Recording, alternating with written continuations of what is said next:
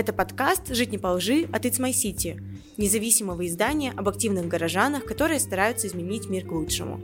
В этом выпуске мы обсудим символы, которые появились на фоне так называемой спецоперации. Узнаваемой идентикой вторжения в Украину стала буква Z. Изначально ее использовали для маркировки российской военной техники, но затем те, кто поддерживает действия российской армии, выбрали Z в качестве символа победы, патриотизма и самой спецоперации – Пользователи соцсетей ставят на аватарки изображения с георгиевской лентой в виде Z, по стране проходят флешмобы с этой буквой, компании заменяют Z на Z в своих названиях. Символ, который воспевает так называемую спецоперацию, заполняет города. Его можно увидеть на билбордах, в общественном транспорте и на фасадах зданий. Например, в середине апреля в Екатеринбурге установили гигантский баннер с буквой Z на здании Уральской государственной архитектурной академии. В первой части этого выпуска мы пообщаемся со студенткой вуза Дарьей Никулиной. Она стала одним из авторов открытого письма с требованием убрать баннер или заменить его чем-то менее политизированным. Такую инициативу впоследствии поддержали более 600 человек – студентов, преподавателей и выпускников этого университета. Даша, привет. Привет. А, расскажи, пожалуйста, почему ты и еще одна студентка Ургаху а, решили написать письмо против баннера с буквой Z на своем университете? Нам было очень неприятно, когда эта буква Z появилась, а, потому что сначала, когда она появилась на Ургеу, который рядом с цирком, мы очень много над ними как-то смеялись, типа, ребят, ну как так? У них появилась вначале спецоперация, этот баннер, и ничего не делали, и это было так странно, потому что вот эта вот огромная буква Z, и неужели она их не смущала? Вот. Ну и как-то мы смеялись над ними, шутки всякие были. А потом, по-моему, это было 13 что ли апреля, приходим в Арх, и там вот на фасаде вот это вот тоже огромный баннер, и это было ну, отвратительно, это было такой, не знаю, плевок в душу, наверное, потому что сколько там, полтора месяца уже все вот это вот шло, и никакой политической агитации до этого у нас не было, и это было здорово, то есть ВУЗ как-то сохранял нейтралитет, и, на мой взгляд, это, ну, это хорошо, потому что у нас э, люди разных позиций в ВУЗе. Вот, и в первый же день, там, вечером, ночью, что ли, этот баннер облили краской, а потом еще и порвали. Я просто хорошо помню, как на следующий день э, мне одногруппник переслал в беседу нашей группы сообщение от, по-моему, это как раз-таки была Оля, э, вот вторая девочка-инициаторка, э, сообщение о том, что она пойдет э, к ректору в обед в такое-то вот время, э, чтобы, ну, как-то поговорить по поводу баннера, договориться там, чтобы его сняли, заменили. Ну и получается, я, вот этот вот одногруппник и еще две девочки из нашей группы, ну, пришли к ректорату в назначенное время. Первый курс, все еще такие, казалось бы, неопытные, э, как-то не активничали, и тут вдруг как-то собрались, это было очень приятно, и мы пошли к ректору, и это у меня был первый раз, когда я была прям в кабинете у ректора, то есть это вот такой прям зал, кресло, огромный стол. У нас был очень странный с ним разговор. Мне кажется, мы просто в упор друг друга не понимали, потому что мы ему предлагали различные мирные варианты решения конфликта. Давайте устроим голосование, чтобы выяснить, там большинство за или против. Он такой, нет, я не буду это организовывать, и вам не советую это делать. А потом предложили, давайте мы сделаем открытое письмо, чтобы, если большинство студентов его поддержит, то мы снимем баннер. И ректор такой, типа, нет, я не буду ничего такого делать. Вот, ну и мы как-то говорили, пытались его убедить в том, что люди против баннера, в том, что баннер — это не самая лучшая идея. Я не знаю, это был очень странный момент, когда я ему указала на то, что баннер уже успели испортить, то есть он провисел меньше суток, получается ну, как бы, что вандалы, они на этом не остановятся, они продолжат его портить. И ректор на меня так посмотрел и, и спросил, типа, вы что, мне угрожаете сейчас? И я просто, я была в ступоре несколько секунд, и такая, ну, типа, блин, ну, но мы же пришли к вам с мирным решением. Мы бы не пошли к вам с мирным решением, если бы это были мы, кто испортил баннер. Мы ни к чему не пришли, зато он нам сказал, что, типа, вот, я вам приглашу для интервью своих знакомых, которые были э, участниками спецоперации, вот они ветераны, они придут и помогут наладить контакт между творческой интеллигенцией и простым народом. Это было отвратительнейшее решение. Нам не надо было на это соглашаться, но мы, мы думали, что это будет интервью, то есть как мы с вами сейчас сидим, там, может быть, ну, плюс-минус. Но вместо этого к нам просто пришли два каких-то сомнительных мужика, не самого адекватного вида, ну, ну, серьезно. Не знаю, может, они просто не выспались, конечно. Ну и начали нам рассказывать всякие такие типичные страшилки, которые обычно рассказывают по телевизору.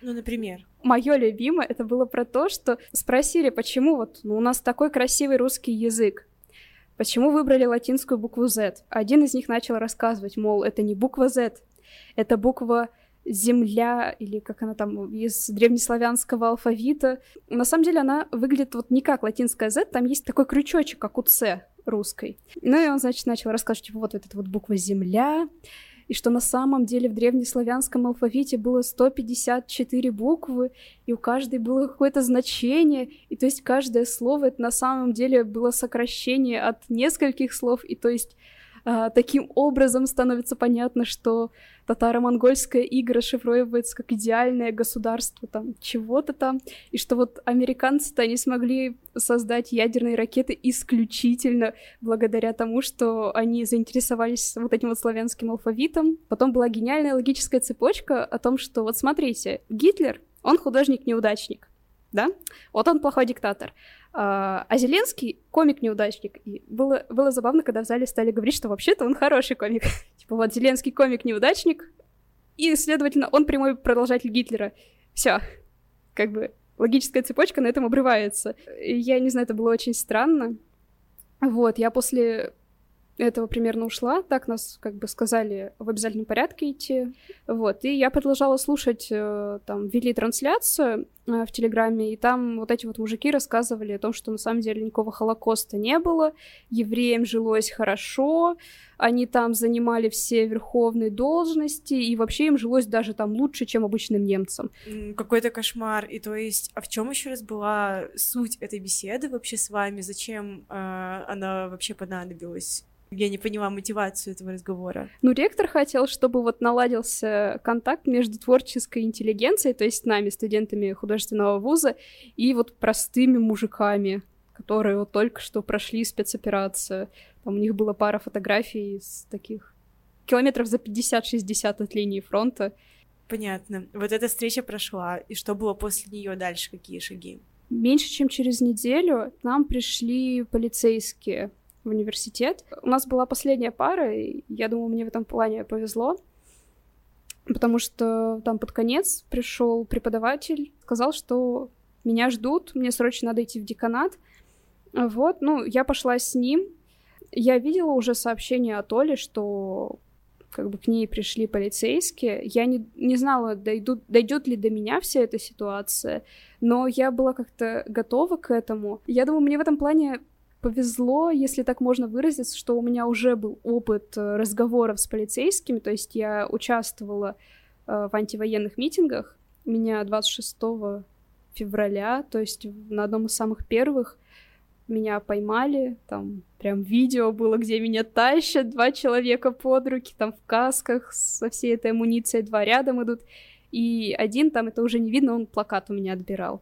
Ну, то есть сразу же все 51 статья, там сразу же звоню адвокату, это вот был тот же мужчина, который защищал меня в суде, вот, из ОВД Инфо. Я обожаю этих ребят, они, они вроде бы признаны у нас то ли иноагентом, то ли еще кем-то, но они замечательные.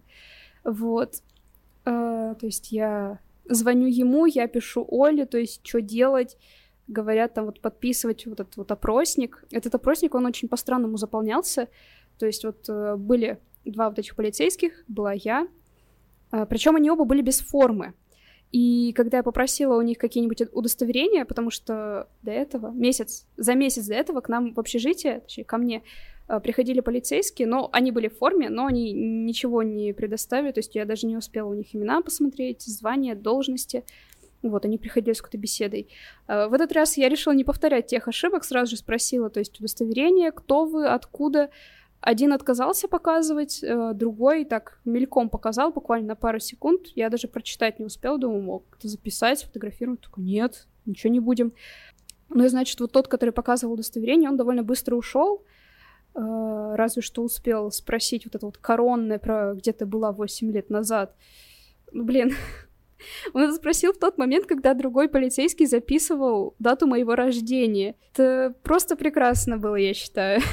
То есть у меня записали банально там дата рождения, место жительства, там место учебы. Коротко записали, что типа вот, я такая-то, такая-то, там к порче баннера не имею никакого отношения, просто помогаю с письмом, ну то есть с моих слов. И сказали типа подписать, что типа с моих слов записали все верно, или отказаться там, я не помню, какая была формулировка, в общем, я отказалась, Потом меня еще пытались заставить э, написать, что вот, давление на меня не оказывалось, я это не стала писать, просто уже стала уходить, и полицейский, ну, когда я уже уходила, такой, до свидания, я говорю, я надеюсь, я больше с вами не встречусь. Никогда. Это было так забавно, театрально, но я просто уже, наверное, на взводе была из-за всей этой ситуации. Ну еще бы, я вообще не представляю, это очень тяжело через это все пройти и тем более принимать такие решения и отказывать. Э, ты вообще большая молодец. А, Спасибо. Расскажи вообще про то, как шла работа над э, письмом, как вообще составляли текст, как собирали подписи, вообще как вот с этим всем работа шла? Ну, получается, мы сразу же после выхода из э, ректората мы как-то довольно быстро скооперировали, что вот нам надо создать чатик в Телеграме, и получается, нас было 9 человек э, в чате в самом начале. И изначально он вообще назывался «Встреча с ректором». И, ну, как бы в СМИ тоже начинали писать, что вот э, в телеграм-канале «Встреча с ректором» начинают собирать подписи против баннера. Текст составляла Оля, я просто ну, немножко помогла с редактированием. Там просто были моменты про спецоперацию, то, что их надо как-то вырезать, потому что в противном случае можем нарваться на статью о дискредитации. Вот, я связывалась с юристом, опять же, это был тот же мужчина, что помогал мне с моим делом по поводу митинга. Вот, то есть спрашивал у него, что там стоит вырезать, что стоит оставить, там, что не стоит говорить. Вот, но в целом текст в основном сохранился вот э, в том изначальном варианте, как его писала Оля. Но она сделала опросник в Google Doc, там, получается, был текст письма, можно было оставить свое имя, фамилия, отчество, но это было обязательно, и потом выбрать, то есть ты студент, преподаватель или выпускник, ну и оставить письмо. Э, в самом начале была возможность оставить какой-то комментарий, то есть почему ты хочешь, чтобы это все убрали, но мы довольно быстро отказались от этой идеи, чтобы опять-таки не попасть под э, статью о дискредитации потому что горячих голов у нас много, и за всеми как бы не уследишь, а если кого-то чье-то мнение не выкладывать, то могут возникнуть вопросы у людей соответствующие. Ну и сразу начали распространять в соцсетях, то есть банально скинуть в своей группе, скинуть своим друзьям, там скинуть в беседу в общежитие. И изначально мы думали, что стоит отнести письмо в ректорат, когда там будет подписи 300, там где-нибудь 250. Вот, но сейчас мы закрыли, потому что там последние дни подписи уже не появлялись. Но вот э, на момент закрытия там было то ли 638, то ли, ну вот плюс-минус там одна. И я считаю, это прям успех. Там всего где-то четверть, наверное, это выпускники и преподаватели, а все остальное это студенты Арха. И для меня на самом деле самая потрясающая часть, что подписи продолжали прибавляться даже после того, как вот к нам приходили полицейские, э, после того, как там о нас писал Соловьев, там, не знаю, как на каких-то еще каналах там о нас писали. Э, мои и Олины данные даже сливали в какой-то такой помоечный телеграм-канал. То есть там были наши ссылки на наши страницы и коротко о нас. Я вообще не знаю, кто все это писал, потому что вот э, в этом сливе меня назвали феминисткой, ЛГБТ-активисткой и волонтеркой штаба Навального в Перми. Ну, сейчас запрещенная вроде. Но проблема в том, что я никогда для них не волонтерила. Я очень хотела, да, я этого не отрицаю, но Вот, но а по двум остальным они как-то реально умудрились попасть. Это я даже не знаю как. Вот, ну и мне начали писать э, в ВК самые разные люди с самыми разными текстами. Э, были те, кто просто писали букву Z, букву В. Э, я решила просто из принципа оставить страничку открытой, чтобы показать что, ну, смотрите, мне на вас пофиг, можете писать, как бы, что вы мне сделаете. И вот они писали, там, получается, сообщений 60, наверное, было от разных людей. Вот, и я сначала думала, что, блин, будет как-то... Надо, наверное, будет что-то делать, читать, писать, отвечать. А потом что-то тоже это был напряженный такой день, я не помню почему. И я просто пришла, достала телефон и как-то стала отвечать. И там даже получались весьма забавные беседы. То есть, когда, например, э, человек мне там яростно пишет, да вот, да ты скоро отправишься к своему фюреру Навальному в тюрьму, будешь там шить форму для наших солдат. И я просто пишу, что типа, чувак, я не умею шить. Будет очень неловко, если форма распадется прямо во время боя. Какой-то мужик писал про то, что за тобой люди государевы придут. Поумерь лихость молодецкую. Я думаю, господи, как здорово. Как, какие, какие креативные вещи есть. Вот. А потом кто-то просто пытался подгонять меня, чтобы я ушла. Я говорю, ну, хоть денег в дорогу-то дадите, там до, до Европы-то путь не близкий. Вот, э, человек мне, типа, вот, а чё, тебя сами европейцы не будут спонсировать, даже булочку в дорогу тебе не дадут. Я говорю, я хочу шанишку. Шанишка — это пермское блюдо такое. Вот, типа, они не знают, как печь. И мужик такой, типа, да вот тебе только буква Z в придачу. Говорю, чё, может, хотя бы шанишку в форме буквы Z мне испечете, ну, пожалуйста. Такой, нет, просто собирай вещи и проваливай. Что даже немного обидно, что вот, вот без шанишки в виде буквы Z. Как-то грустно. Вот, у нас еще в этот же день так совпало. Uh, у нас был наплыв ботов в, нашей вот, uh, в нашем телеграм-канале, где мы собирали подписи. Честно, это ответы людям, которые писали всякие гадости, и чистка ботов — это прям был какой-то долгожданный релакс, очень странный. Но вот эта вот возможность выплеснуть злобу, всю какую-то боль, которая накопилась, но при этом не причинив вреда ни себе, ни близким людям, и сделав даже что-то полезное, это, это было приятно, на самом деле, такая разрядка после эмоционально напряженных дней. А, давай еще вернемся немного да. а, к моменту, когда вы составляли само письмо и создали петицию, начали распространять. Расскажи, почему вообще вы решили это делать после встречи с ректором? Вот. А, на что вы рассчитывали? На то, что письмо поддержит большое количество людей и получится действительно что-то изменить, или, возможно, рассчитывали на какую-то медийную поддержку, на поддержку города или что-то другое, или вообще какую-то иную цель преследовали? Я могу говорить только за себя. Я, честно, не ожидала, что у нас будет такая огромная медийная поддержка. Это было прям шоком для меня, если честно. Наверное, вот лично для меня самое главное было это понять то, что мы не одни такие, мы не одни против вот этой вот символики, какой-то политической агитации, э, понять, что у нас в ВУЗе много адекватных людей, то есть э, у нас порядка двух тысяч учащихся, и получается порядка там, не знаю, четырехсот что ли было подписей, и это с учетом того, что многие боятся, то есть там люди, у которых выпускные курсы, то есть там осталось учиться два месяца, будет неловко вылететь из-за такой вот ерунды. Или там те, кто держится за место в университете, там боятся, что вылетят, и сейчас же весенний призыв, если я не ошибаюсь, еще не закончился. То есть вот такие вот моменты. Э, для меня вот было главное понять, что нас большинство тех, кто поддерживает. То есть э, было глупо надеяться, что вот мы соберем подписи, и ректор сразу же все это уберет, скажет, да, я был неправ я ошибаюсь. Нет, он не такой человек. Ну, как мне сейчас кажется, по крайней мере.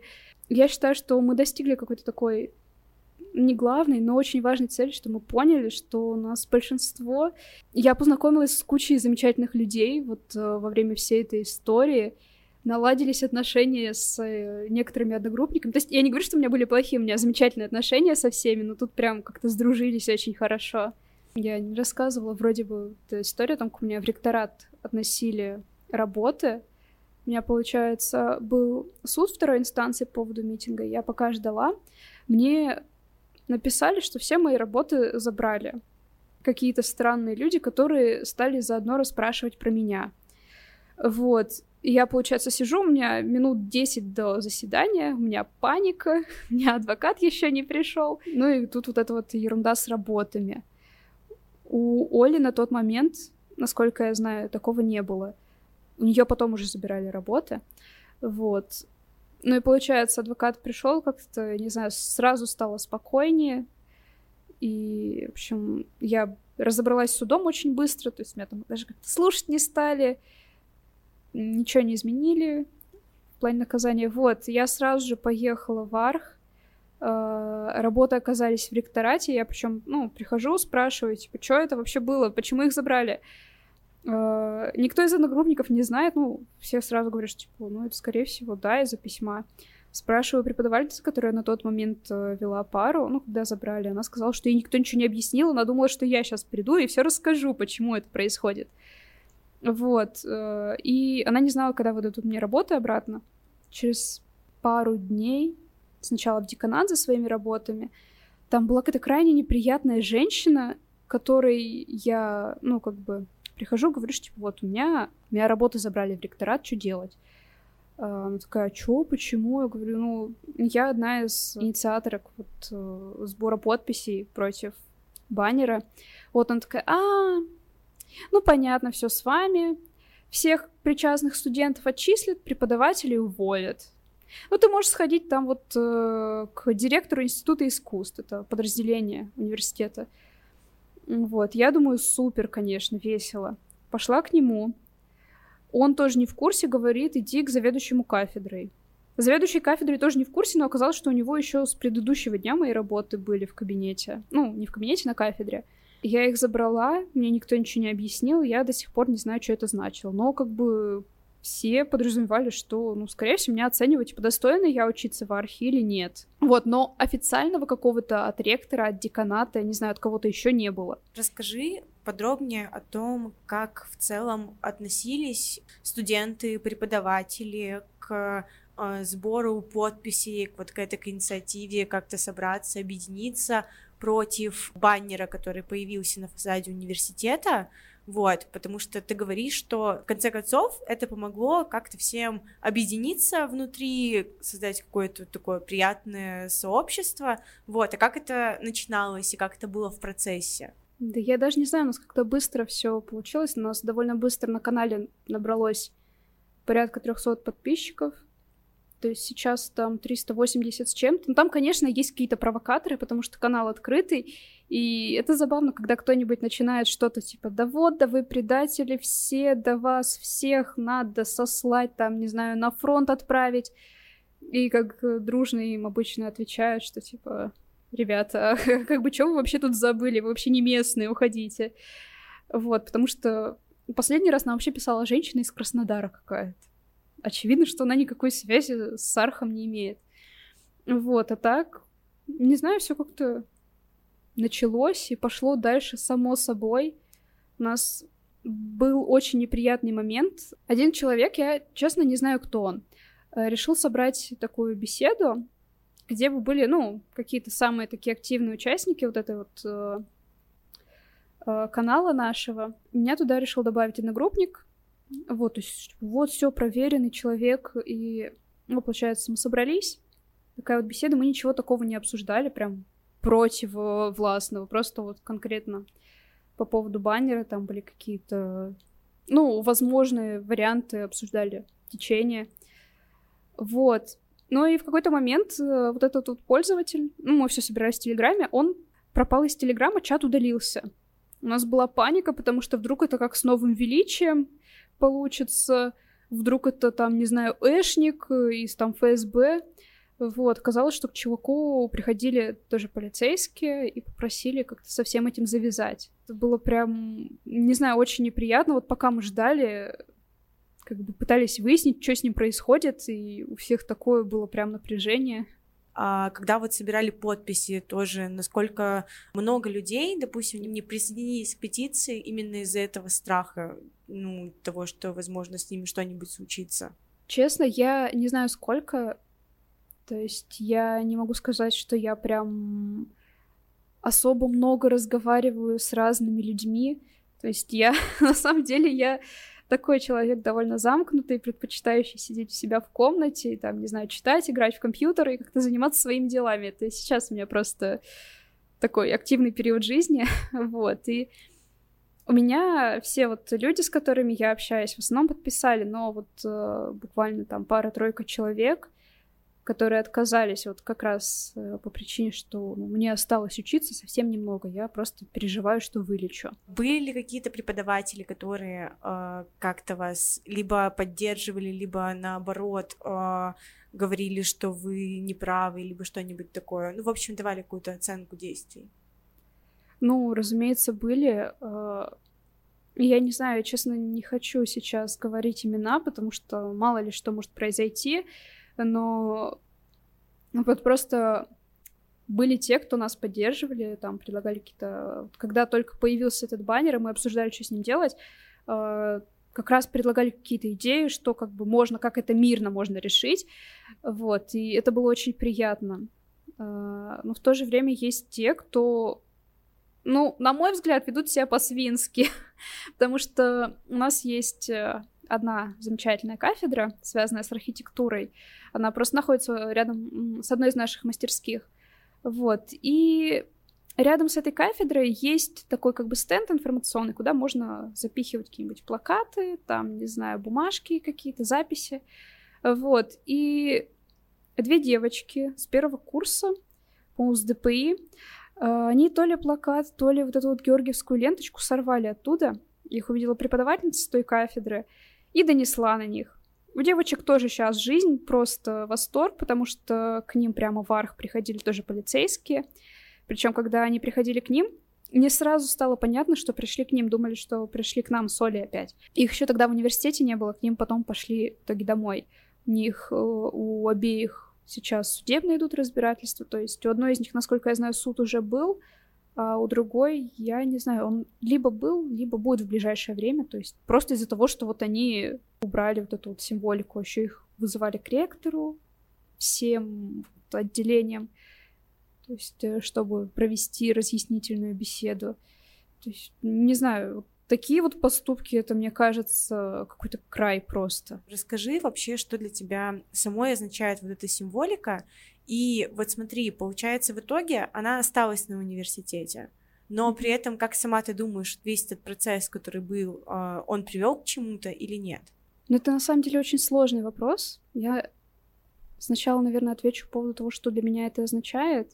Потому что если бы это просто была георгиевская ленточка, мы, наверное, бы как-то не стали особо сильно возмущаться. Потому что, ну, Георгиевская ленточка — это, ну, как уже привычный для всех, там, знак Дня Победы, и там как раз был относительно скоро День Победы, а вот просто именно вот эта вот буква Z, я не знаю, как бы это выразить так, чтобы опять-таки не попасть под статью о дискриминации вооруженных сил РФ, но для меня это все самое плохое, что в них есть, все самое плохое, что есть в политике, которую ведет Российская Федерация, вот это вот все, вот это вот э, квинтэссенция вот этого вот всего, вот эта вот буква Z.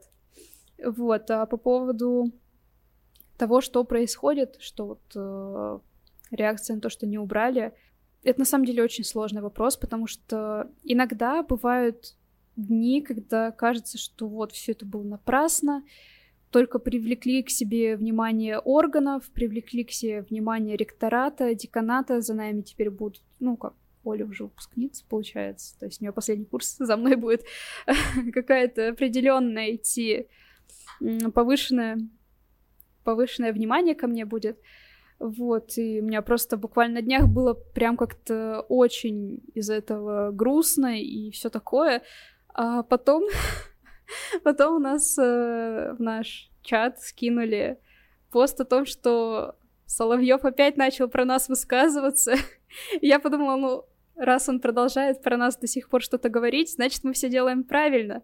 Значит, э, раз нас оскорбляет сам маэстро, значит, мы на правильном пути. И даже несмотря на то, что вот э, эта символика осталась. Что-то хорошее мы сделали. Про нас услышали, э, услышали, что мы не молчим, мы не готовы с этим смириться, то что, ну, как-то есть люди, которые против э, политики власти идут, которые не боятся против нее идти. То есть наши голоса услышали. Я думаю, это важнее, чем сам факт того, что там сняли или не сняли баннер. Вот, потому что, ну, все понимают, какой человек, какой человек наш ректор, какая у нас сейчас политика.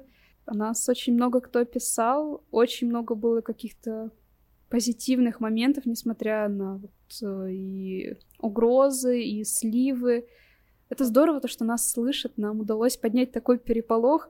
Вся вот эта вот история с мерзотной либератой, она же от нас пошла, то есть мы стали таким триггером, с которого все это началось. То есть э, сначала про нас, по-моему, написал Захар Прилепин, как-то он там так выразился, что вот мы девочки, у которых в головах звенящая пустота, и только Ельцин-центр отражается в зеркале, в которое смотрит девочка, когда хочет проверить, не потерлась ли у нее помадка. Ну или как-то так. Вот, и потом про нас э, стал говорить Соловьев. Честно, для меня это прям, не знаю, как-то приятно, что ли, что вот так, такой вот получился резонанс. То есть он сначала про нас сказал, потом ему ответили Куйвышев и Барт. Я, честно, не помню, что за имя, фамилия там, вот это вот, которая тоже про хрюканину, вот это вот замечательный перл. Вот, потом он опять им ответил, и там он про нас уже прям рассказал поподробнее, там минут на пять было. А, то есть он прочитал наше письмо в эфире, открытое, потом вот он про нас говорил, что типа вот мы такие плохие, потом поставил нас, можно сказать, в один ряд э, с Леонидом Волковым, тоже вроде иноагент, я, я, я не знаю. Буквально пару дней назад он опять про нас писал, что на самом-то деле это не мы сами организовались, на самом-то деле это все Леонид Волков, все это он организовал, написал письмо, не знаю, все это его рук дело. С одной стороны, это очень странно, с другой стороны, как-то ну, приятно, когда вас равняют к таким вот... Э, с такими вот известными людьми, которые, ну, имеют какой-то вес, э, можно, можно даже сказать, в мировой политике. У всех гостей нашего подкаста мы спрашиваем, что в их понимании означает жить не по лжи. Вот. А, поделись тоже своими мыслями по этому поводу, пожалуйста. Расскажи, может быть, у тебя есть какая-то внутренняя формула, ответ на это?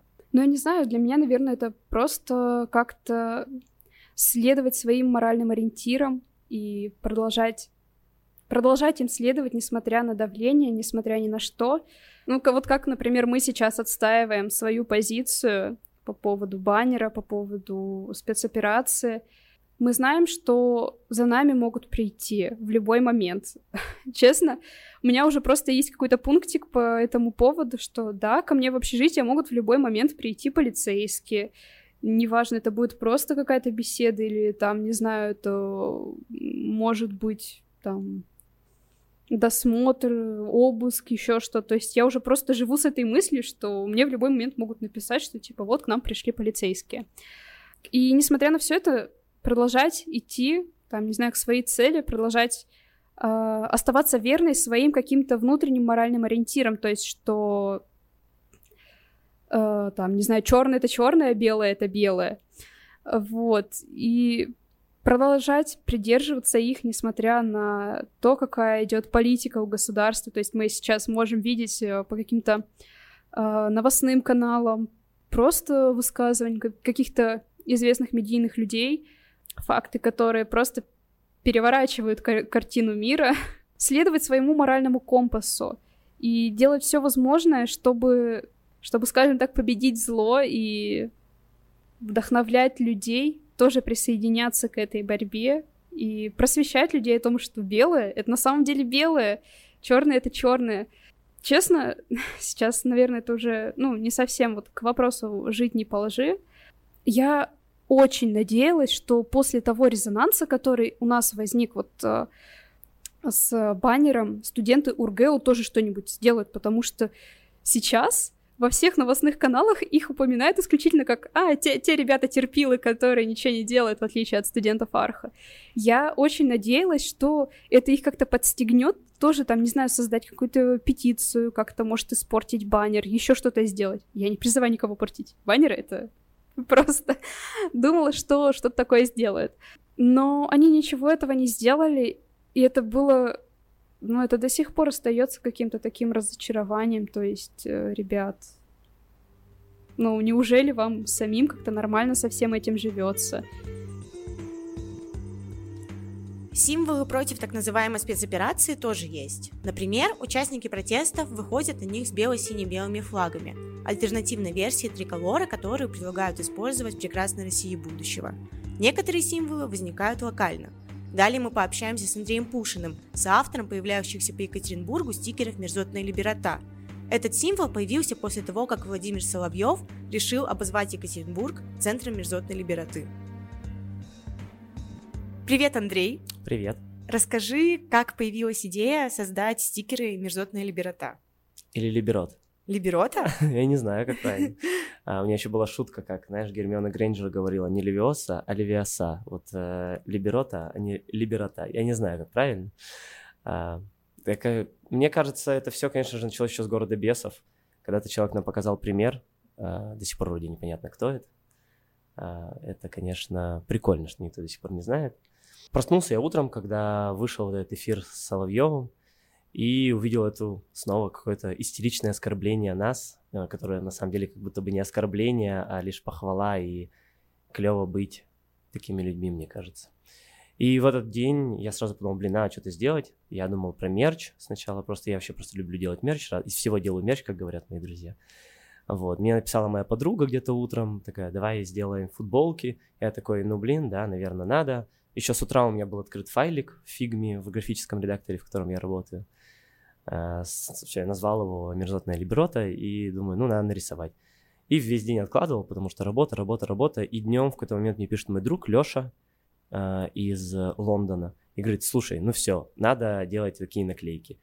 Я такой, да, да, я как бы хотел, вот у меня еще футболки. Он говорит, блин, ну футболки это ждать надо, а наклейки сегодня нарисовал, завтра получил. Я такой, ну ладно. И смотрю, у меня до встречи 20 минут. Вот за 20 минут я их нарисовал. А, в общем-то, Э, взял просто за основу то, как выглядит программа Соловьева.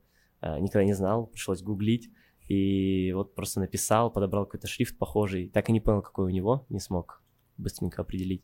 Все, и за 20 минут нарисовал, отправил в три типографии, которых когда-то как-то с ними работал. Ну и все. Вот, я подумал, что, конечно же, я, мои друзья, все будем с радостью это носить, клеить куда угодно, как прямо как город бесов, и носить с гордостью. Вот так, мне кажется, появилась идея. И правда, в начале типографии мне не все отвечали, и через день не получилось получить, но получилось получить через три. Очень символично, что стикер визуально, да, как ты уже сам сказал, напоминает стикер «Город бесов», который появился тоже после высказывания Соловьева, только тогда это было на фоне протестов в сквере в 2019 году, а сейчас на фоне вот спецоперации.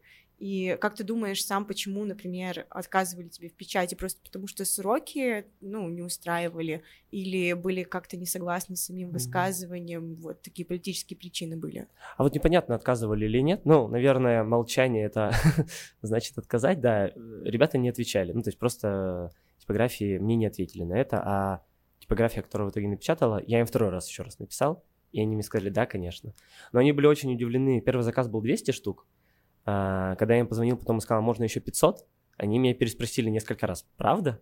Еще 500? Ну, то есть, мне кажется, ребята, если честно, мне кажется, не вкурили, ну, то есть не поняли, что это вообще такое. То есть это просто какое-то неприятное обзывательство, а про повестку, я думаю, ну, то есть я не уверен, поняли или нет. Вот, и потом, сколько бы я ни звонил, они всегда удивлялись, переспрашивали, нужно ли еще. То есть мы вот в итоге уже почти 2000 напечатали.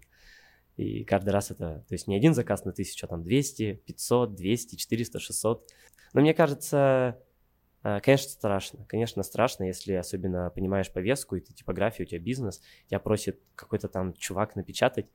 А, сколько бы это денег не стоило, если вдруг потом твою типографию закроют, но не знаю. Ну, то есть я совсем, если даже бы мне отказали, ну, не перестал бы с ними работать и так далее. Я считаю, что, ну, такое может случиться, бизнес, есть бизнес там. Смотри, скажи, раньше ты делал какие-то подобные политические высказывания? Просто это, ну, ультра необычно звучит, что первой мыслью после того, как э, прошел эфир Соловьева, была именно идея, вау, нужно сделать как что-нибудь, нужно сделать мерч или стикеры или что-то еще. Просто, ну, это прям, ну, нетривиальный ход событий после такого. Ну, это первое, прям, которое в поле попало. Я думаю, я, мои друзья очень часто, не знаю, не, ну, не очень часто. Мы бываем не согласны с тем, что вообще происходит э, в стране и так далее. Какие-то вещи мы как-то там внутри себя обсуждаем и так далее, но никогда ничего в поле, мне кажется, не попадало. Конечно, мы там тоже ходили, вот стояли за сквер и так далее, клеили наклейки «Город бесов», ну, такого как бы не получалось. Мне кажется, да и повода какого-то такого не было взять и сделать что-то очень сильное. У меня есть некоторые макеты на а, даже какие-то не политические вещи, а просто про высказывания, про нормальную жизнь, нормальные отношения, про то, что, ну, там, про добро, правду и так далее. А, они просто как-то, ну, я их не сделал, они есть, может, когда-то сделаю. У меня все мечта сделать свою линейку одежды с клевыми как я говорил, а, это после того, как психоаналитику, короче, походил несколько лет, потом хочется какие-то правильные слова писать на футболках, вот. И это, мне кажется, первое. Первое, и лишь потому, что успели, наверное. Ну, то есть, если бы... А, там вот сейчас я вижу другие люди делают, вот там парень какой-то с сестрой нарисовали обалденные футболки, видно, постарались, очень много приложили усилий, я очень жду, чтобы они вышли, я бы себе обязательно купил. И это очень клево, что горожане и другие это делают. Я вообще это поддерживаю. Там выложил сразу ссылку на макеты, предложил всем делать. У меня друзья в Грузии, в Москве начали печатать, а, ну, с которыми я не могу увидеться и просто отдать им наклейку. Вот. Но это, как я думаю, получилось только потому, что успели попасть, вот как сказал Леша, о, смотри, Андрей, попали в тренд, когда там вот э, It's My City написали про нас. Э, это было прикольно. И Э, не знаю, прикольно, что мы, типа, были первые, наверное, но хочется, чтобы это было больше и больше. То есть, если сейчас любой человек, который это услышит, зайдет ко мне, возьмет этот, э, этот макет или нарисует свой, просто напишет любым шрифтом, начнет клеить, раздавать, я буду только рад. Это было бы офигенно. Хочется, чтобы это было общественной вещью. Вот такая угу. еще история. Именно поэтому, то есть сразу не было какой-то цели делать проект коммерческим, продавать угу. наклейки, сразу, вот как я поняла, было позиционирование, что это будет именно макет доступный всем, который можно всем напечатать, и наклейки, которые просто раздаются всем желающим. Вообще, конечно же, ни, ни о чем я в моменте не думал. Я думал, сейчас мы напечатаем 200 штук, я их как-то там раздам своим друзьям, там, кто из подписчиков в Инстаграме захочет, я их отдам. Совсем я не думал о том, что нас там напишут где-то там в Сити или где-то еще. А ребята из Ельцин-центра захотят их себе, не знаю, такого... Я, ну, не думал, времени даже об этом не было подумать. А, но как только написали, мне начали писать люди и спрашивать, а, сколько нужно за это заплатить, и, ну, как бы, у меня даже сразу, ну, даже, у меня еще диссонанс сработал, такой, в смысле заплатить, типа, ребят, просто буду отдавать наклейки, и, ну, конечно, нет, мне не хотелось бы на этом не зарабатывать ничего, это очень некоммерческий проект, это для, про нас, про всех. Ну вот и я хочу сейчас сделать футболки, мы, я уже нашел э, людей, с которыми мы сделаем футболки, ну и футболки хочется продавать по минимальной себестоимости, ну просто потому что это дорого, типа наклейки я готов позволить сам себе за свой счет, там, ну, с Лешей мы делим эту всю историю. А, ну, футболки просто не получится, ну, слишком большие вложения, но если я сделаю, кто-то будет покупать, ну, будет здорово, буду стараться там минимально. Вот. Ну, коммерческим точно это я не считаю, что нужно делать. Вот ты сказал, что было бы прикольно, если бы это м, продолжало разрастаться, то есть появлялись какие-то проекты вот тоже на этой почте с этой фразой, чтобы люди продолжали это печатать. Почему ты думаешь, вот такой символ, он нужен людям, почему стоит его распространять? Ну, я в этом во всем вижу иронию. Я пытался придумать, кстати, сравнение, мне часто об этом спрашивают, сравнение хорошего не придумывалось. Э, история такая, что вот когда э, тебя как-то обзывают, и ты как бы иногда даже уже понимаешь, что у человека истерика, или он просто хочет тебе сделать больно, но тебе уже смешно от этого становится. Ты такой, ну да, да, хорошо, да. Ну, в школе как-то бывает, там обзывают, булят тебя, но если тебе хватает уровня иронии сарказма, ты можешь понимать, что человек, у человека какие-то проблемы, он как-то злится на тебя, а ты-то в целом, ну, согласен, окей, ладно, можешь меня обзывать как угодно. Ты можешь такой, да, да, я такой, еще, не знаю, э, взять у него телефон, записать себя вот таким именем, как он тебя обзывает. Ну, как-то с иронией к этому относиться. И я думаю, что люди в Екатеринбурге гордятся тем, что они либеральных взглядов, в том, что они могут высказывать свою позицию, они не боятся. Это вот история со сквером, которая вообще известна на всю страну, и было очень гордо стоять с кучей людей там. А, все другие разные митинги или шествия, знаете, какие-то несогласия. В Екатеринбурге вся набирает много народу, и это очень прикольно. И когда...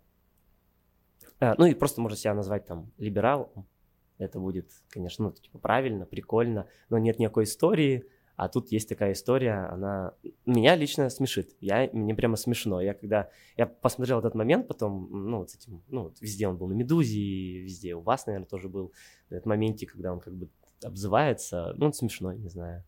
И иронично ходить, назвать себя так. Не знаю, мне даже гордо. Э, и я обалдел и вообще просто снова влюбился в Екатеринбург, в каждого жителя здесь, кто взял наклейку, потому что дикий спрос. Очень много людей хотят, берут, берут много, наклеивают куда-то. Я вот обожаю эту историю, когда э, в первый день возле нас остановилась э, ночью машина э, BMW тонированная в круг, такая, знаете, которая стоит, ну, короче, очень-очень много. Я боялся, что там сейчас выйдут, нас заберут, может, какой-то депутат или человек, который не понимает, что... А мы просто как бы наклейку достали, а, вот, а он вышел очень радостный и попросил себе, чтобы наклеить на свою вот эту BMW, и наклеился на сзади. Это, блин, восхитительно, восхитительно. То есть у человека, он тоже как бы понимает, он обладает уровнем иронии, и он с гордостью такой, да, я вот такой же, я тоже не боюсь высказывать свое мнение. И, ну, это правильно. Хочется, чтобы таких людей становилось больше и они не боялись говорить о чем-то. И это своя, своего рода высказывание. Получается, ты сам тоже расклеиваешь по городу эти наклейки?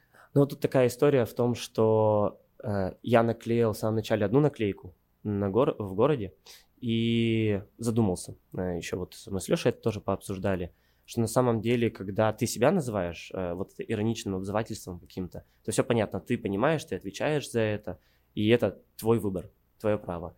Вот, а клеить эти наклейки на что-то не свое, э, на какое-то здание или на чью-нибудь машину, не дай бог, еще на что-то, мне кажется, не очень хорошо. То есть это все на совести людей. Я совсем тут не буду запрещать или нет, но я бы не призвал так делать, потому что мне кажется, это немножко не, ну, нечестно, несправедливо, потому что кто-то может не выкупать этот уровень иронии, а кому-то может не нравиться даже, ну, то есть он может близко к сердцу принять то, что его так обозвали, и хотя он тоже либеральных взглядов, и это тоже нормально. Ну, нормально не считать, что то, что сказал Соловьев, это хоть как-то вообще может мэчиться с тобой, как с человеком. Вот те, кто, э, кому нравится, да, конечно, без проблем. Но вот клеить на что-то общественное или на э, какие-то личные вещи других людей, мне кажется, не очень хорошо. Вот, я просто это осознал не сразу. То есть не в первый момент я вот наклеил, потом поговорили, я такой, блин, да, я, кажется, сделал что-то неправильно и больше не стал так делать. Но при этом, вот, например, я впервые заметила такую наклейку именно на улице у коллектива и я, когда ее увидела, подумала, вау, как здорово, потому что в последнее время идешь по городу и замечаешь вот э, только наклейки с этими ужасными буквами Z. О, это вообще, конечно. И поэтому, когда я тут увидела что-то другое, что-то такое именно ироничное, что-то э, такое про какое-то вот, не знаю, веселье, что-то про такую дерзость, а не э, про какую-то отвратительную вот эту символику, вот, которая у меня вот лично вообще не связана с каким-то патриотизмом, а вот эта мерзотная либерата у меня наоборот очень сильно внутри откликается, как что-то очень патриотичное, что-то про город. И стало очень приятно увидеть такое в городе э, наряду со всякими Z-баннерами. Очень клево, что тебя радует. Я вот услышал это впервые, э, что именно вот, вот такую вот, особенно сравнить с символикой зетов этих. Э, прикольно, не думал об этом. Очень рад, что тебе это, особенно вот на контрасте, приносит какую-то радость и, может быть, даже улучшает день. Но все не зря тогда. Еще смотри, с каждым героем нашего подкаста мы пытаемся разобраться в том, как жить не по лжи. Вот, э, может быть, ты тоже попробуешь ответить нам на этот вопрос э, своим собственным предположением, может быть, какой-то формулой, которая у тебя есть в голове. Я отвечу не быстро. Первое, что мне хочется сказать, надо говорить правду даже когда тебе тяжело, во всех этих историях, когда ты сделал что-то не очень хорошее, или ты знаешь, что это может как-то расстроить человека, я считаю, что надо все равно говорить правду.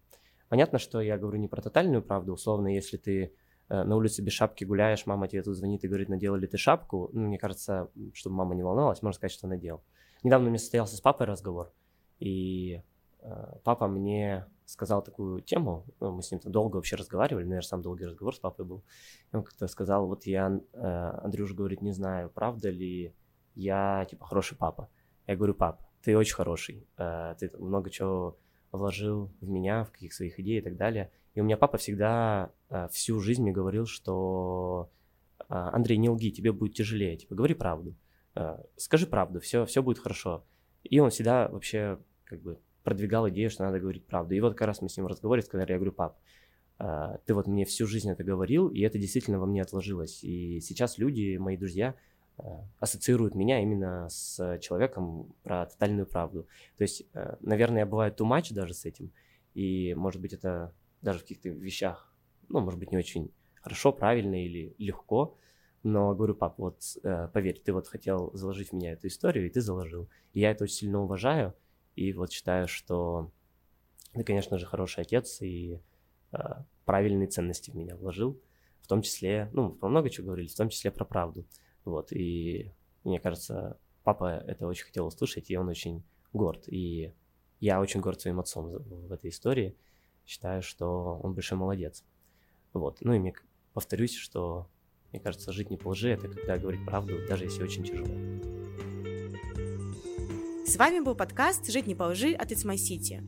Мы независимые издания, которые внесли в реестр заблокированных СМИ на территории России. Поэтому сейчас нам как никогда нужна поддержка. Для этого вы можете подписаться на нас в соцсетях, оставить оценку и комментарий подкасту на платформе, где вы его слушаете, или отправить нам донат. Все ссылки ищите в описании выпуска.